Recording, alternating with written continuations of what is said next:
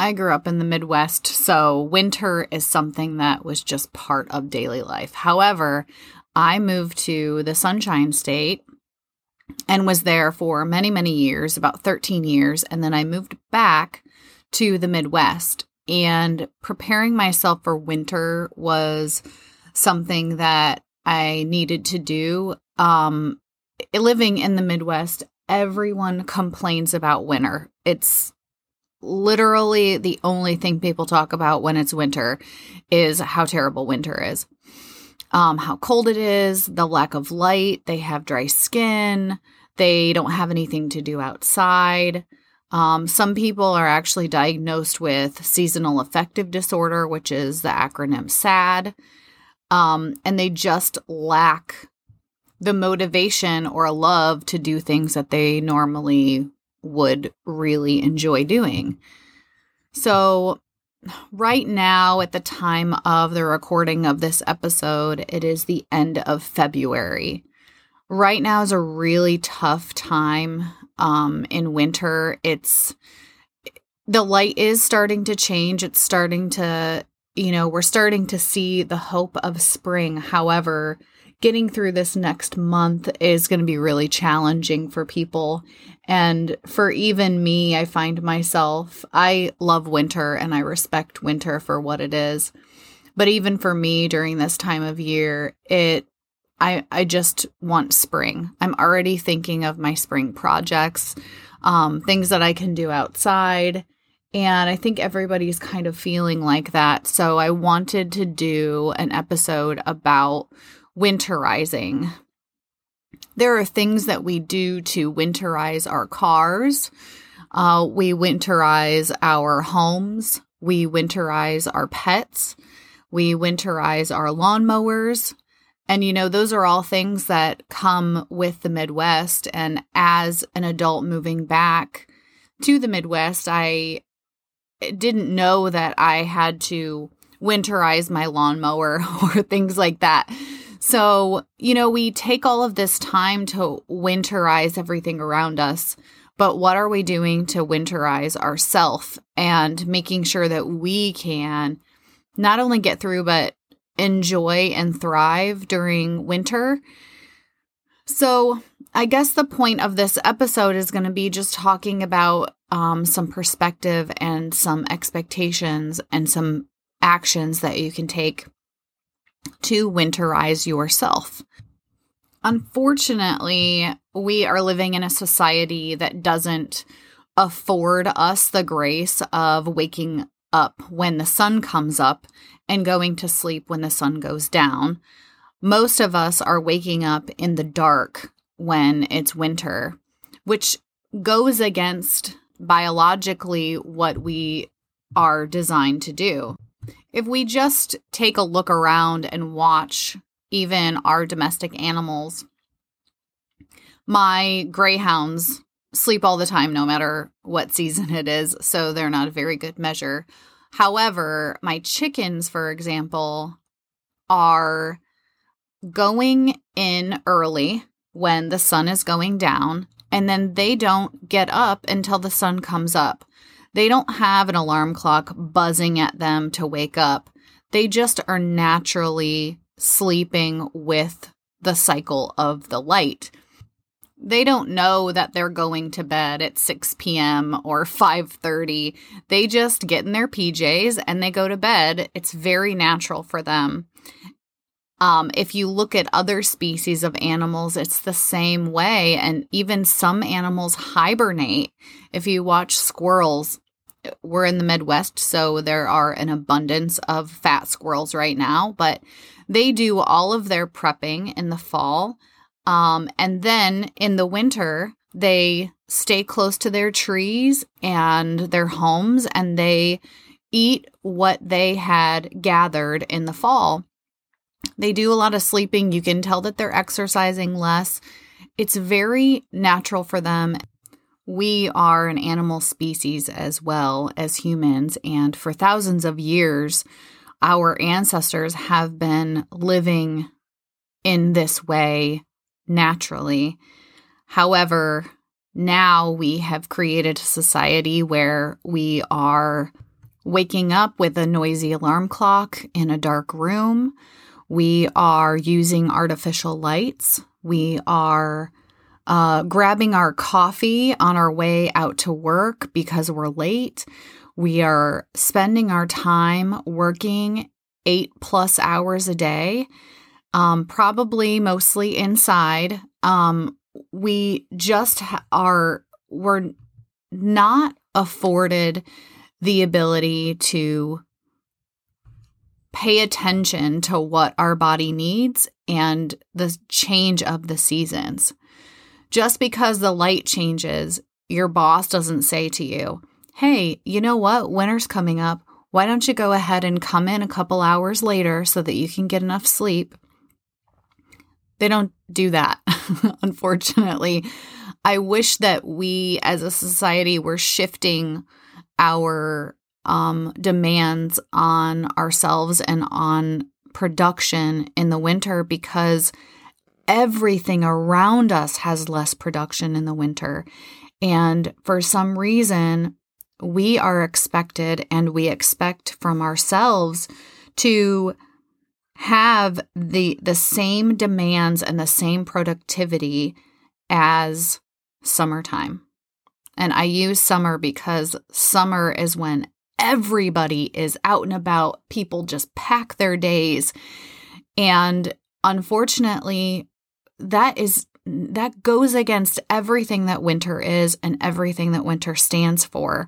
My point in saying this is that we need to change the expectations on ourselves for the change of the seasons we also need to have seasons and we need to pay attention to what our body wants and needs. And in the winter, if that's more sleep, then that is more sleep.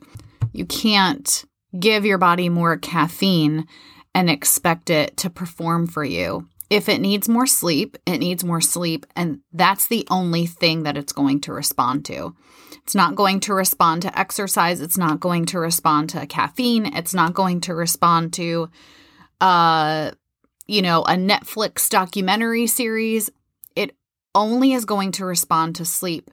If you think about how we live our lives now, where we have an abundance of electricity in our homes, we have artificial light, we have indoor heating, we have indoor plumbing, all of these um, things that we take for granted. And this is very new to humans. It wasn't until 1882 that the light bulb was even invented. And then it took a long time to get those light bulbs and electricity into homes. So, 1925, about half of American homes had electricity. That that's 50% of the homes only 100 years ago. So if your family was one of the lucky ones, that means your grandparents were the first ones to have artificial light in their home. So I guess I just don't understand how we think that after thousands of years, our DNA and our brain are just going to adjust to a hundred years of indoor artificial light. It just does not work that way. Our bodies still respond to the sun, and there is nothing that we can do about that. Our source of light while it was dark used to be fire, and now our source of light is a blue green artificial light that we have all around us in the dark. It's in our light bulbs, it's in our handheld devices. You know, everybody's up on their phones before they go to bed. And we're reading from tablets that have artificial light, even when we are attempting to good sleep hygiene. We are depressing the melatonin in our brains. And we all know that that is a very important hormone for sleep production. It is suggested by experts that when you are sleeping, the room should be completely pitch black because they've done studies and the skin itself even responds to light, not just your eyes. So that's something to keep in mind as you are um, relaxing for the evening and getting ready to get cozied in bed, get those lights low. You can also, during the day, instead of having that artificial light, and I use quotes, um, you can get full spectrum light bulbs so that they can give you some some of the benefits of the sun. While we're on the topic of sleep here, apparently I have a lot to say about sleep. Um, you all know that I am a huge fan of sleep, and I'm still sitting at about nine hours a night, sometimes nine and a half on the weekends. I will get sometimes 10 or 11 hours, just depending on what my body needs and when it wakes up. But, um, so just something to think about as you're reflecting on what our ancestors used to do. They also had different sleep patterns than us. So they would have several different sleep patterns depending on who they were and what their job was. So, monophasic sleep is what we do today. So, that is, say, eight to nine hours a night, and they, they only sleep once per day. And unfortunately, everyone is expected to have this sleep pattern, and not everybody is naturally this way. There's also something called biphasic sleeping, and biphasic is when you break up your sleep into two sessions. So maybe you have a three hour session and then you have a six hour session at different points of the day. And then there's also something called polyphasic, is when someone sleeps and kind of takes naps throughout the day. But in our society, this isn't allowed. We can't take a nap in the middle of the day, unfortunately.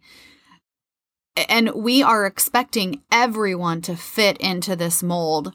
So it is our job to tell people around us what we need and be very assertive and advocate for ourselves about that. We need to make sure that we are shifting our expectations and paying attention to what our body needs, not just the productivity of our work and how early we get up and our exercise and you know all of these things that we post about on social media and how great we're doing nobody ever does a Instagram story about how fucking awesome their sleep was, you know? So let's, which we all would applaud because we know how great that feels. But instead, it's always this on the go, on the go, on the go, and push through kind of mentality. And individually, we are the only ones that can create a community where we are resting when we need to, and we are affording others the grace of doing the same thing. Winter can also be a time not only for resting, but reflecting and kind of, you know, we do that um, for the new year. However, maybe we should be doing that our entire winter is kind of reflecting on the year and reflecting on what we have done well and what we want to change in the future. It can be a time for sprouting new ideas. And, you know, I don't know about you, but I have a lot more downtime in the winter. And I think of a lot of things that I want to do in the spring, and I have a lot of creative ideas. Um, write those down, keep them you know, in a notebook for when you actually do have the motivation. It's okay that you don't have the motivation right now. Give yourself some time to read those books. Give yourself some time to crochet or knit or learn how to do one of those things. All these indoor activities that we have can really enrich our lives. And, you know, learning how to play guitar doing that puzzle that's been sitting on your shelf getting dusty. Get at it. You know, winter is the time to be able to do that. Cozying up in a blanket, grabbing a heating pad and putting it on your feet. You know, that's the that's the good stuff of winter. And and unfortunately, we just do spend more time inside. And sometimes that needs to be okay because when we adjust our expectations, we also adjust the way that we talk to ourselves about it. With all this indoor talk, however, it is important to get uh, plenty of light exposure, even in the winter months, whether that's with your full spectrum light bulbs or getting outside for a walk. Um, I have a friend that says it's all in the gear. She is known to take very long walks in the winter and um, at local parks in the area. And I have to tell you, this is my second winter doing that with her, and now I do it on my own, and it has been a game changer for kind of just observing and respecting winter for what it is. It's absolutely stunning to be living in a place where everything takes the time to rest. And it's just covered by this blanket of coldness and beautiful snow. It, I just, I can't say it enough. Get yourself some good gear and take a walk in a local park. Um, you will not regret it. It's just absolutely gorgeous. And there's not very many people out in the winter. So you don't have to worry about the crowds. It's very quiet. It's it's definitely a big recommendation. So if you do this and you try it, please let me know what your experience is.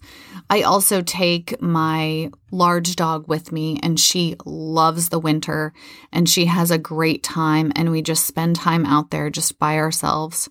It's a really nice, peaceful way to get out into nature. Another thing that you can do is start preparing yourself in the fall. So, you want to get a good vitamin D supplement because most women in the United States are already deficient in vitamin D. So, unfortunately, by the time winter comes, we're even more deficient, and it can cause things like seasonal affective disorder, um, which is just depression. It's terrible and it's depression. So, get yourself a good vitamin D supplement. I recommend getting a vitamin D K2 combo because vitamin K2 helps your body absorb the vitamin D. I also recommend not taking a pill, but using a liquid drop so that it is easily absorbed in your mouth sublingually. Um, in addition to that, not not that I haven't given you enough things to know about your vitamin D, but vitamin D is a fat soluble vitamin. So there is A, E, D, and K that are all fat soluble. So that means that they need fat. So, a lot of times these supplements will come in olive oil or something like that. However, I recommend that you get in the wintertime a lot of healthy fats. This is also going to help your skin. You know, we all get dry skin in the winter.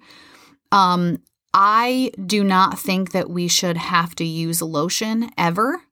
Um, I think that that is an internal problem. So, if you're having problems with your skin, let's talk about what's going on on the inside of your body.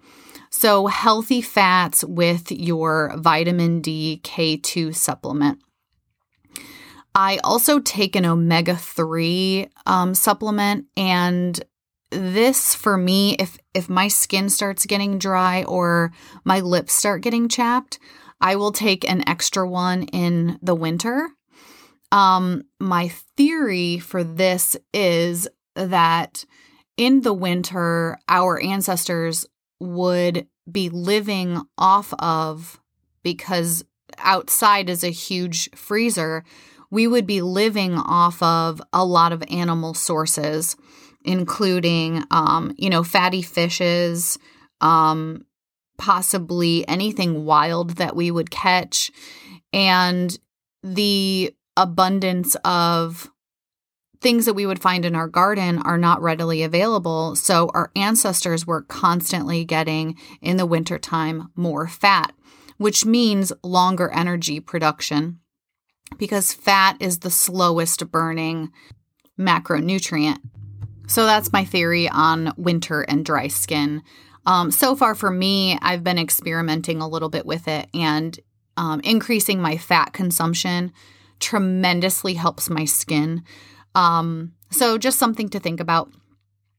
Um, another thing is stop complaining about winter. I don't want to hear people fucking complain about how cold it is, how the snow sucks. If you don't like the winter, go somewhere that there isn't a winter. There are many other places to live in the United States, outside of the United States, but complaining about winter is harmful to yourself, it's harmful to others, and it just doesn't do any good for anyone. We know that it's coming every single year. Our job is to winterize and get through the winter as if it's just another season, not that it's this heavy, gloomy, terrible season.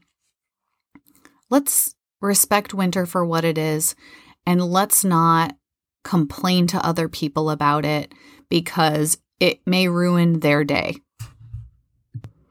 I don't mean to be an asshole about this, but you know, it's it's not fun when you hear somebody complaining about winter and the lack of light. We we know it. We know that it's coming. We know that it's existing.